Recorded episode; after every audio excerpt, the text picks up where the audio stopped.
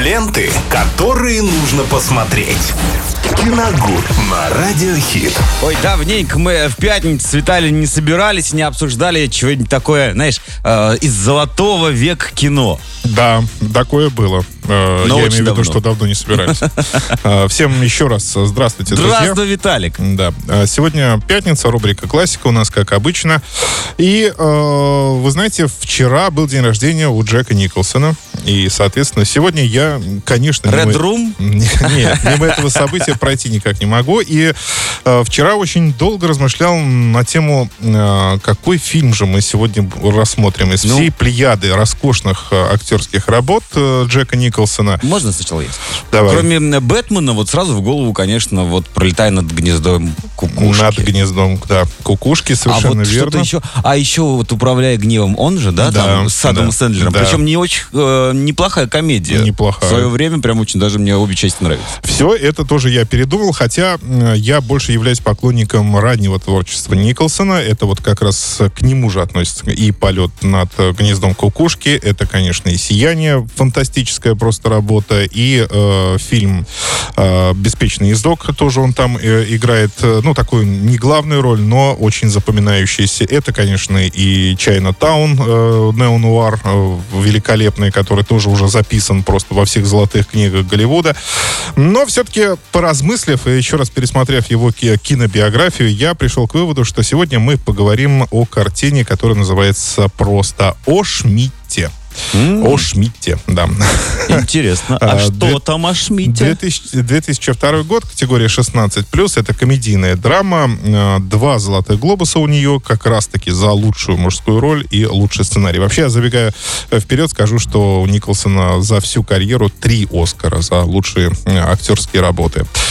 А, В этой картине снимается непосредственно сам Джек Николсон э, и кинематографическую пару составляет. И то ненадолго. Все-таки это больше фильм сингл, так сказать. Он об одиноком человеке, который, в принципе, на протяжении всей картины и остается одиноким. То есть у него, да, там есть какие-то случайные знакомые, но все они потом уходят в прошлое.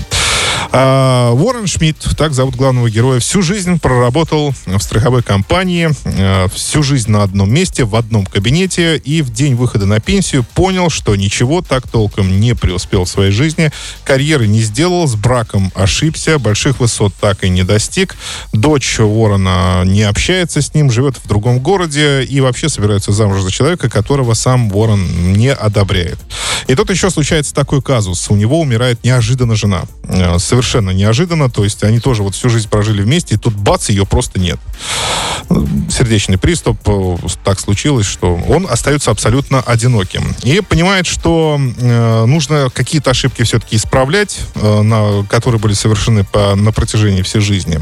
Он продает дом на сэкономленные деньги, покупает трейлер и, поборов все страхи и сомнения, отправляется в путешествие, где на пути, вот как я уже говорил, встречает разных людей, попадает в забавные ситуации, ну и главное, обретает новый смысл жизни. То есть это здесь мы видим э, в жанр не только драмеди, но еще и роуд-муви. Ну, где- классический достучаться на- до небес, ну, похоже. Почти, да. Где в постоянном движении главный герой пытается нагнать упущенное время. А подожди, он же играет еще потом, э, через какое-то время забыл, как фильм называется. э, Отступники 2000 2006 Нет, там какое путешествие? Нет, вместе с актером, который... А, да.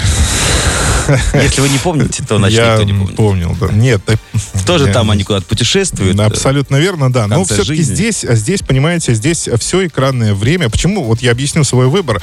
Здесь все экранное время сосредоточено только на Джеки Николсоне, у которого потрясающая мимика, и он э, вся вот эту всю гамму э, своего таланта, своей актерской игры смог в этом фильме передать, несмотря уже на достаточно почтенный возраст.